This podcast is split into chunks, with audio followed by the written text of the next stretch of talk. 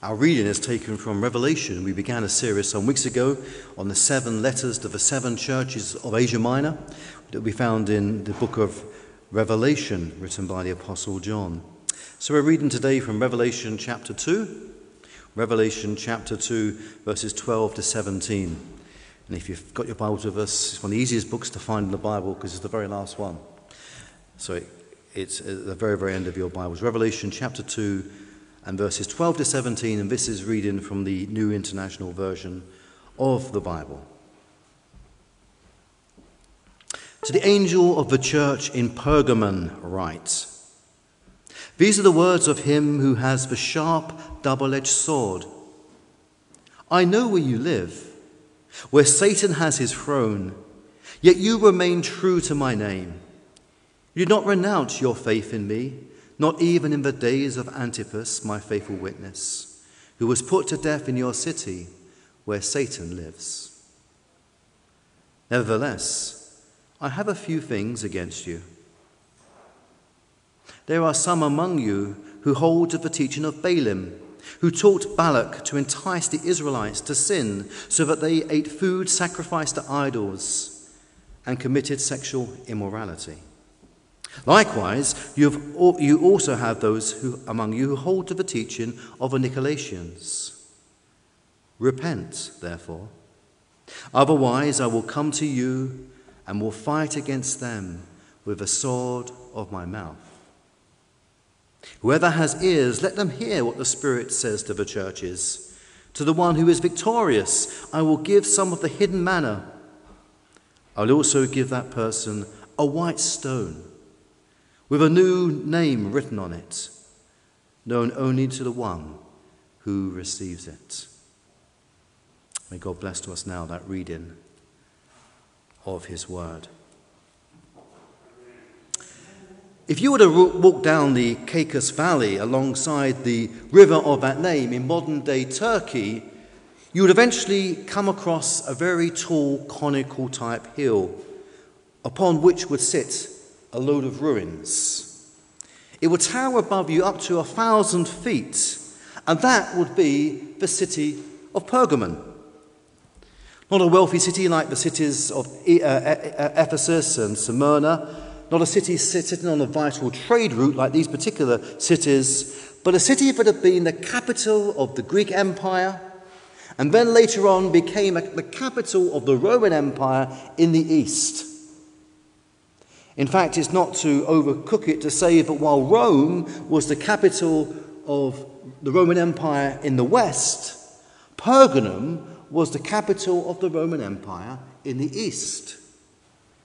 Like Rome itself, Rome sits on seven hills, and Pergamum is perched at the top of a thousand feet, feet hill, towering across the surrounding countryside. In fact, the very name Pergamum literally means citadel because it stands um, invincible upon the top of this mighty hill. Pliny called it by far the most famous city in Asia.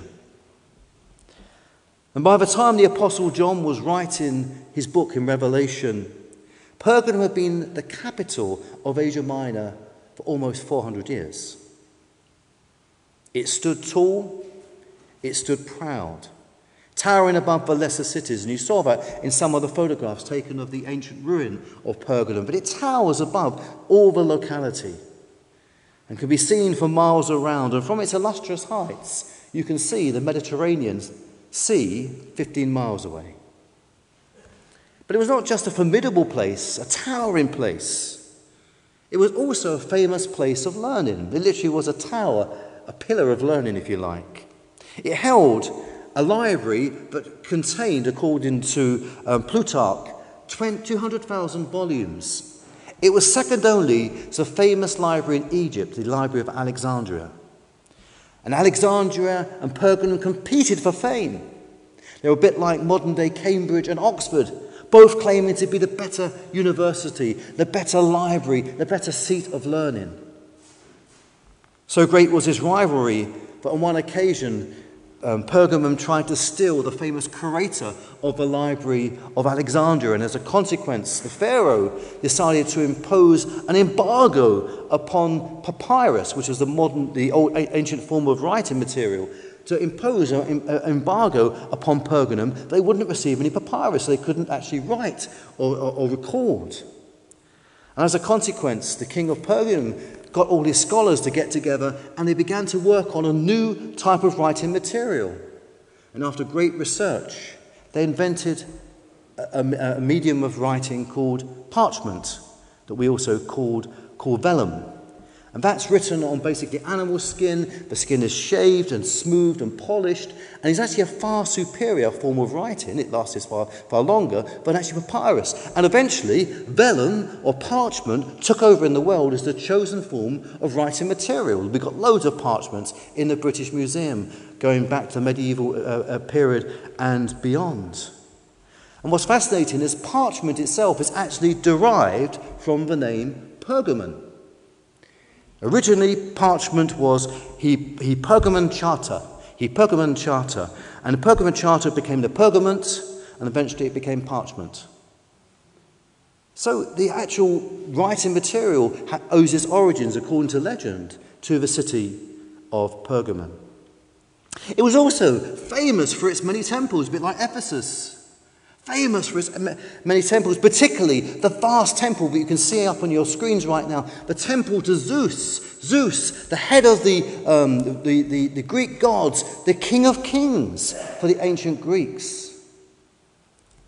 And his temple was huge, and it sat with this, with this, um, this platform that came out from the mountain like a, uh, uh, like a, like a, like a, a, a, um, a, um, a springboard you'd see in a, uh, in, in, in a in a, a, a, a, bar, a barbs. It, it came, strutted out in, into the hillside, and on that platform there was a giant altar, and on that altar sacrifices were burnt um, day and night at such a rate that the, the um, platform was always smoking, and from a distance it would look like an active volcano.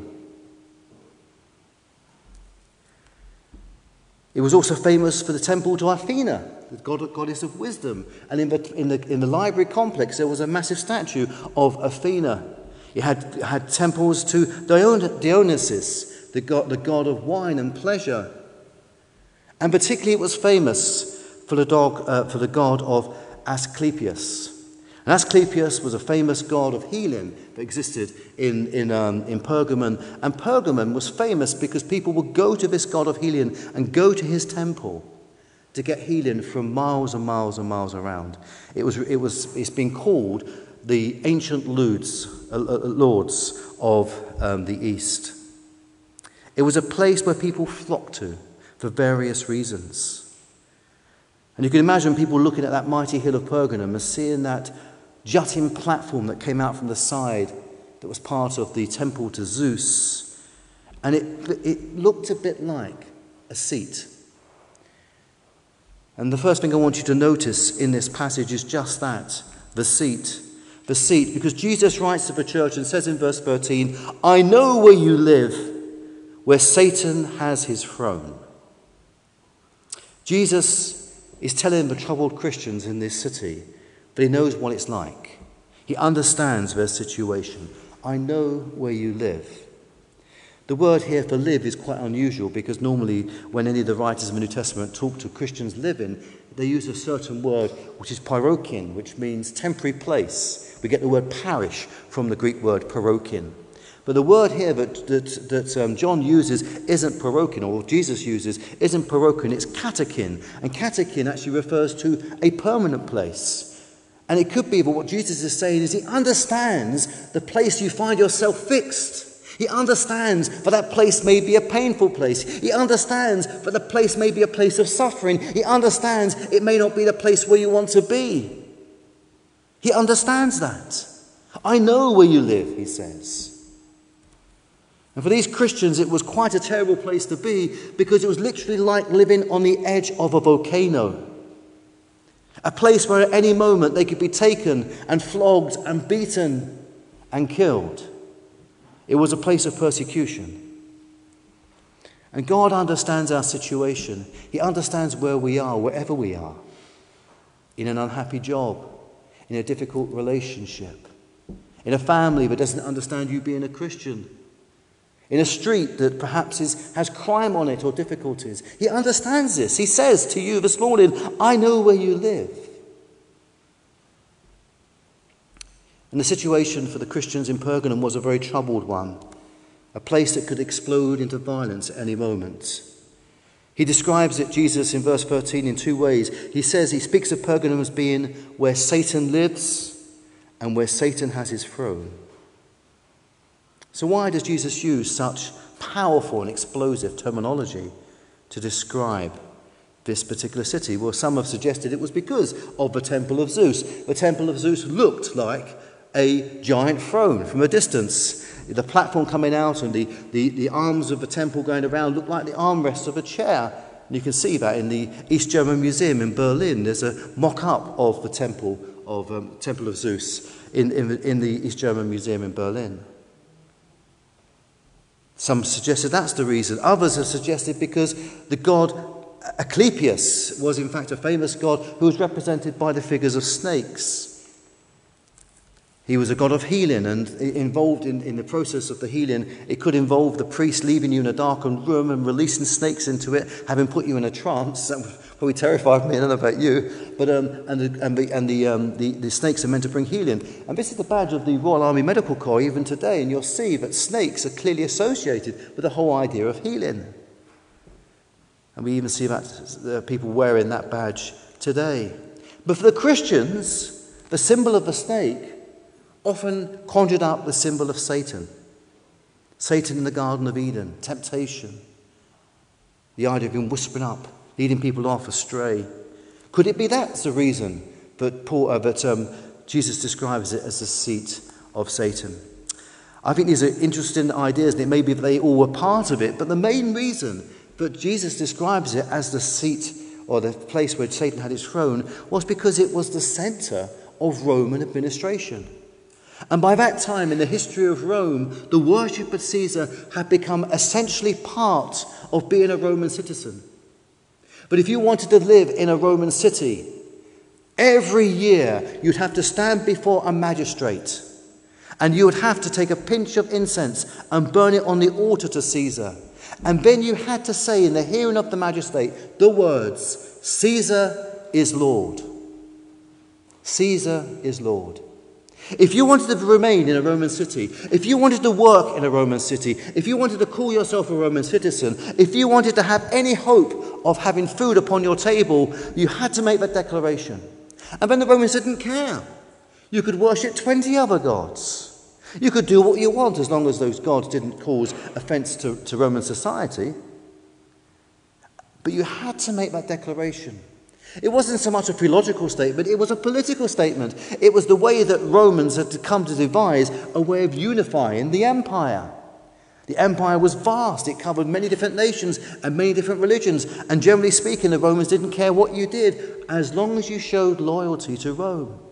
So that statement, Caesar is Lord, determined whether you were patriotic. It determined whether you were loyal to Rome. And upon that statement, upon that sacrifice, your very means of earning, keep, and remain within the city depended. And this is the reason why this city was described as the seat of Satan. Because so many Christians were suffering because they refused to make that statement.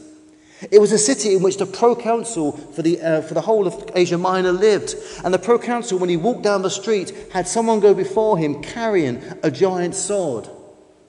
And that giant sword was a ceremonial sword that stood for the right to ex- execute those citizens that tried to rebel against the state and to rebel against the empire.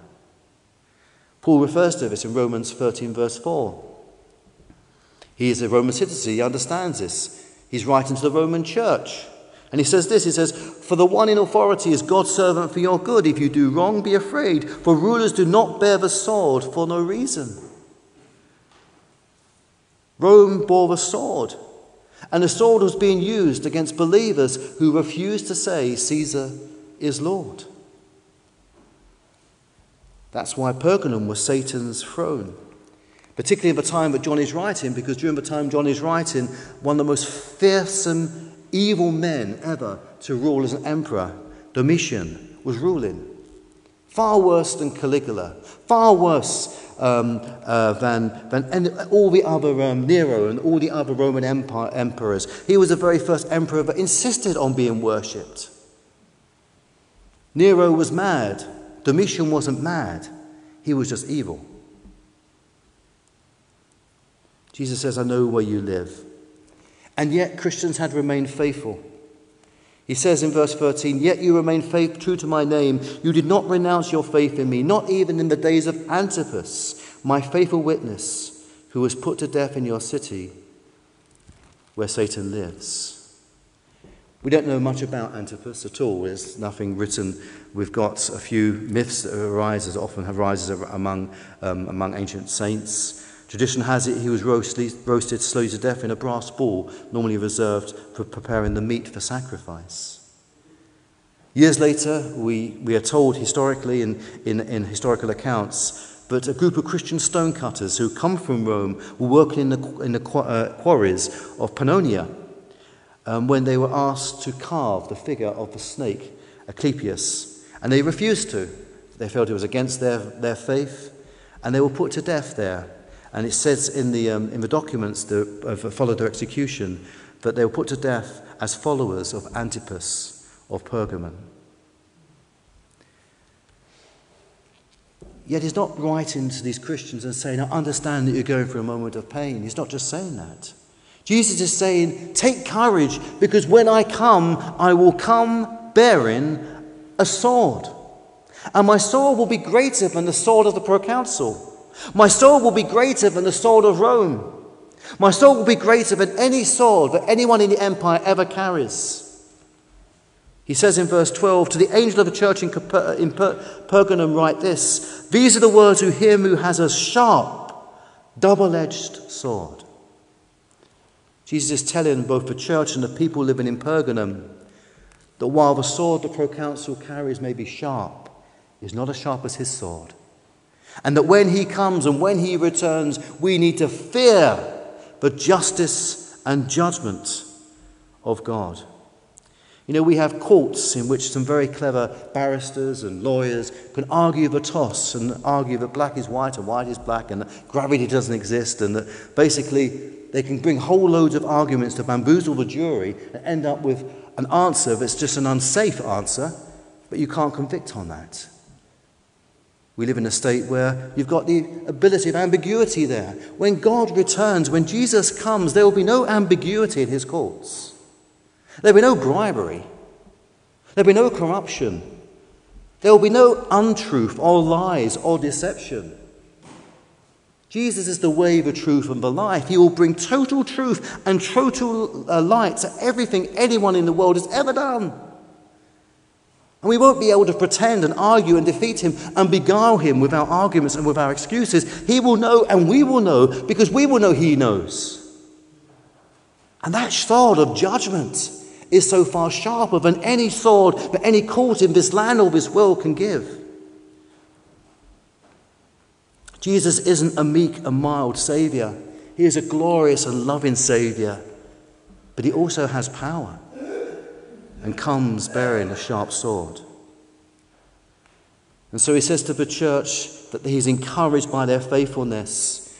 But then he talks about their sinfulness. We first of all see the seat, and then we see the sin. The sin, he makes this clear in verse 14. Nevertheless, he says, I have a few things against you. There are some among you who hold to the teaching of Balaam, who taught Balak to entice the Israelites to sin so that they ate food sacrificed to idols and committed sexual immorality. Now, Balaam is a notorious character in the Old Testament. You'll find him written about in, in three chapters in the book of Numbers.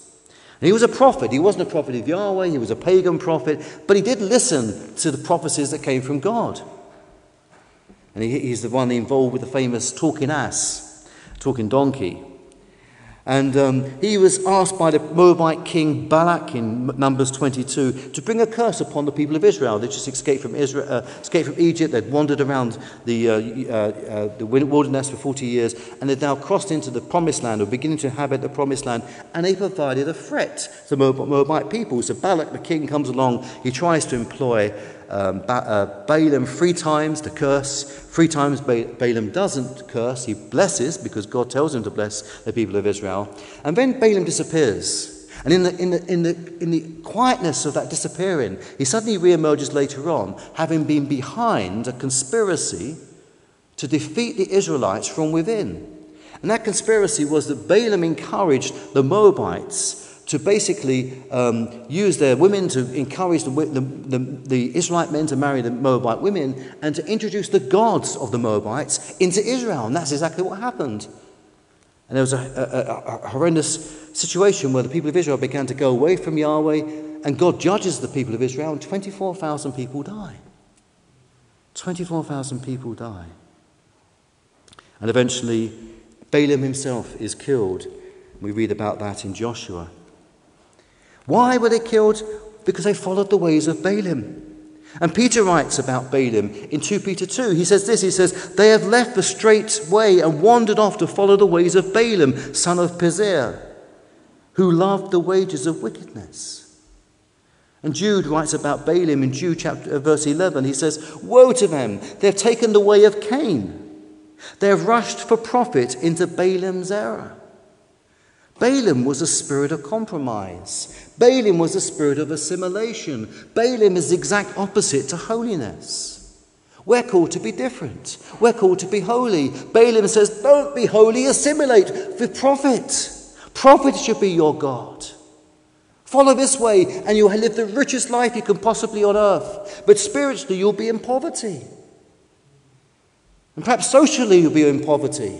And perhaps some people at work and within your family will regard you as a loony bin because you follow the, the, the Jesus Christ, the living God. Because the ways of the church are not the ways of the world. And it's the greatest problem in the church right now is there are Christian ministers and Christian preachers and Christian writers who are saying, Christians assimilate. Take the teaching of the world and make it part of the teaching of the church. This is happening over and over throughout our country, throughout the West. It is the error of Balaam. You see, we're called to be different. If our Father God is holy, holy, holy, we are called to be holy. Not holy like them out there, holy like our God up here, holy like God Himself. Jesus was killed because He was different. If He was the same as the Pharisees and the scribes and the people of Jerusalem, 2,000 years ago, do you think they would have put him on a cross? No. They'd have welcomed him to his part, their parties. We are called to be different. And Jesus hates it when his, when, his, when his people begin to compromise and assimilate themselves to the ways of the world. Jesus tells us in Matthew chapter 5 You are the salt of the earth. But if the salt loses its saltiness, how can it be made salty again? It is no longer good for anything. It is said to be thrown out and trampled underfoot. That's quite scary, isn't it? If we lose our role of being different, we lose our existence as Christians. We have no purpose. We are rubbish. See, Antipas, the bishop of Pergamum, was not like that. Like the bishop Polycarp from Smyrna. He stood up he was faithful. He stood tall and refused to compromise. And so he's given a very title of Christ. There's a title of Christ in this passage. Jesus in chapter Revelation 1 verse 5 is called Jesus Christ who is the faithful witness.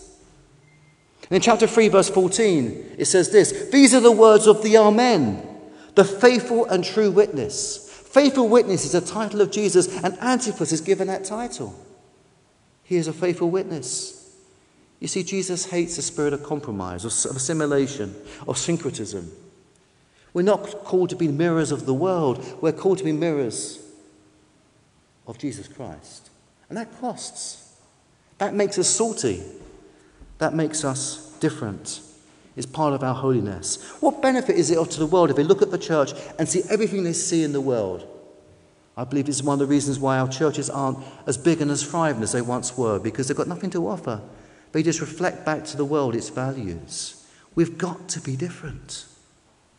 We've got to reflect the love of Christ.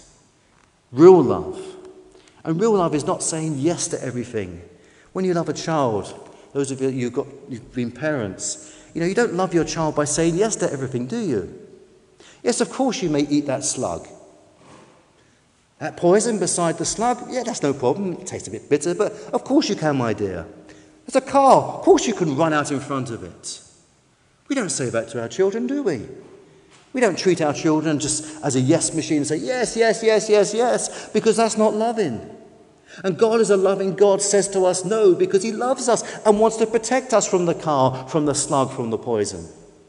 He loves you, He loves me. He wants to protect our world from the consequences of, of sexual immorality, of breaking down the definition of the family, of seeing that actually love is something that's more than just a three or four year game, and then we get a divorce and we separate and get another partner and another partner and another partner. The fragmentation of the family in this country is one of the biggest causes of the depression that we find in young people and in older people. And the fact that our, our society is breaking down at its roots is because we've walked away from the Bible and we say, hey, I'm bright, I'm liberated, I'm intelligent. I'm not like those unsophisticated Christians who haven't got a mind to think for themselves. I think with the mass of the herd. We're called to be different as Christians. And that can cost. It costs the Christians in Pergamum. So we see in this passage the seat, we see the sin, and finally we see the sustenance. The sustenance. Because while it may be a risky business to be a Christian in the 21st century, it may be a risky business to be a Christian in Pergamum. It made you an outcast. It made you someone who would never get in, in society, and we'll hear more about that next week when we talk about the next church. The reality was what the Christians got was something far greater. But it was a difficulty. I remember as a young man, as a young, as a young man growing up in a Christian home in South London, that I struggled with this, being a Christian, because I saw my friends going to parties and getting drunk and just having lots of girlfriends and having sex and all the rest of it, and I felt myself deprived. I felt myself deprived as a Christian. And I remember when I went and left home and went into the Royal Air Force, I kept my faith for a while and then I backslid. And I did all the things that my parents said me not to do. And was I happy? Was I joyous? I used to come back from the pub sometimes and lay in my bed in RAF Laarbruch and weep because I'd lost something great. I had no peace, I had no direction, and when the alcohol wore off, I had a great big headache. My life wasn't as great as I thought it would become. It wasn't the great big Eden, the paradise that the world promises. My life sucked. And when I met a couple of Christians in RAF Laarbruch, and they brought me back to the Lord Jesus, and one night I knelt by my bed and gave my heart back to the Lord, and that's when God changed me massively. You know, the Christians in Pergamum, it was difficult because because they, they didn't take the oath and they didn't take the oath of the, of the local guilds, it meant that they couldn't go to the guild feast. If they were a tailor, they couldn't go to the tailor's guild feast. If they were a baker, they couldn't go to the baker's guild feast. They couldn't go to the guilds, and the guilds were where the parties were. So socially, their life would have had nothing. Their diary would have been emptied socially. And of course, in those days, you know, orgies were very common in the, in the feasts and in the temples. In fact, sex was part of the worship of some of the goddesses, particularly the female goddesses. Sacred prostitution was part of that worship. And therefore, sex was very common outside marriage. And it would have been very easy for some of the Christians to think they're missing out. Being a Christian wasn't quite so great socially. And yet, God says, listen, what the world offers you there is nothing. Nothing. Not even a mere smidgen of what you receive when you know the Lord Jesus. He offers us spiritual food. He says in verse 17, To the one who is victorious, that's the one who overcomes, I will give some of the hidden uh, manna. This is not talking just about those who survive martyrdom. This is talking about overcoming in work. When you overcome in work, when you overcome in home, when you overcome temptation in your life, God gives us hidden manna. He gives us a food that's so much deeper and so much more rewarding than what the world can give. Manna, of course, is the food that was given to the people of Israel. You read about Exodus 16, food that came down from heaven in the morning. It was, it was described as both heavenly food and the food of angels. Psalm 78, verse 25 says, Human beings ate the bread of angels. He sent them all the food they can eat. This manna is spiritual food. You know, since I've been a Christian, I've had a spiritual sense of satisfaction and fulfillment you cannot give anywhere else. Certainly never had it before I came to know the Lord. And Jesus, when he was arguing with the Pharisees about manna, he said to them this He said, Very truly I tell you, it's not Moses that has given you the bread of heaven, but it is my Father who gives you the true bread from heaven. For the bread of God is the bread that came down from heaven and gives life to the world. Sir, they said, always give us this bread. Then Jesus declared, I am the bread of life. Whoever comes to me will never go hungry, and whoever believes in me will never be thirsty. Your food is limited. You've had your breakfast, but you'll need your lunch because the effect and the energy of breakfast wears off. You'll have your lunch, and you'll find then a few hours later, then the taste of that and the energy that gives you will wear off. So you'll have your supper. That's the nature of food. But the food that God gives us in Jesus Christ is eternal food. It's hidden manna because it's hidden from the world, and only those who know the Lord Jesus can receive it. The world can take your possessions. The world can take your reputation. The world can even take your life. But it can't take your Lord. It cannot take your salvation. And that's what the Christians of Pergamum realized and knew.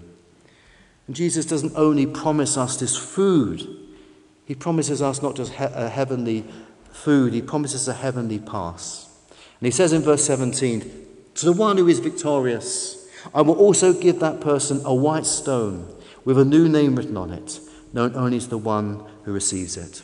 The revelation is notoriously difficult to understand.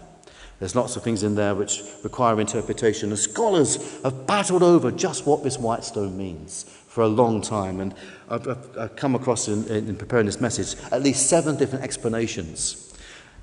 There are two that really, for me, stand out.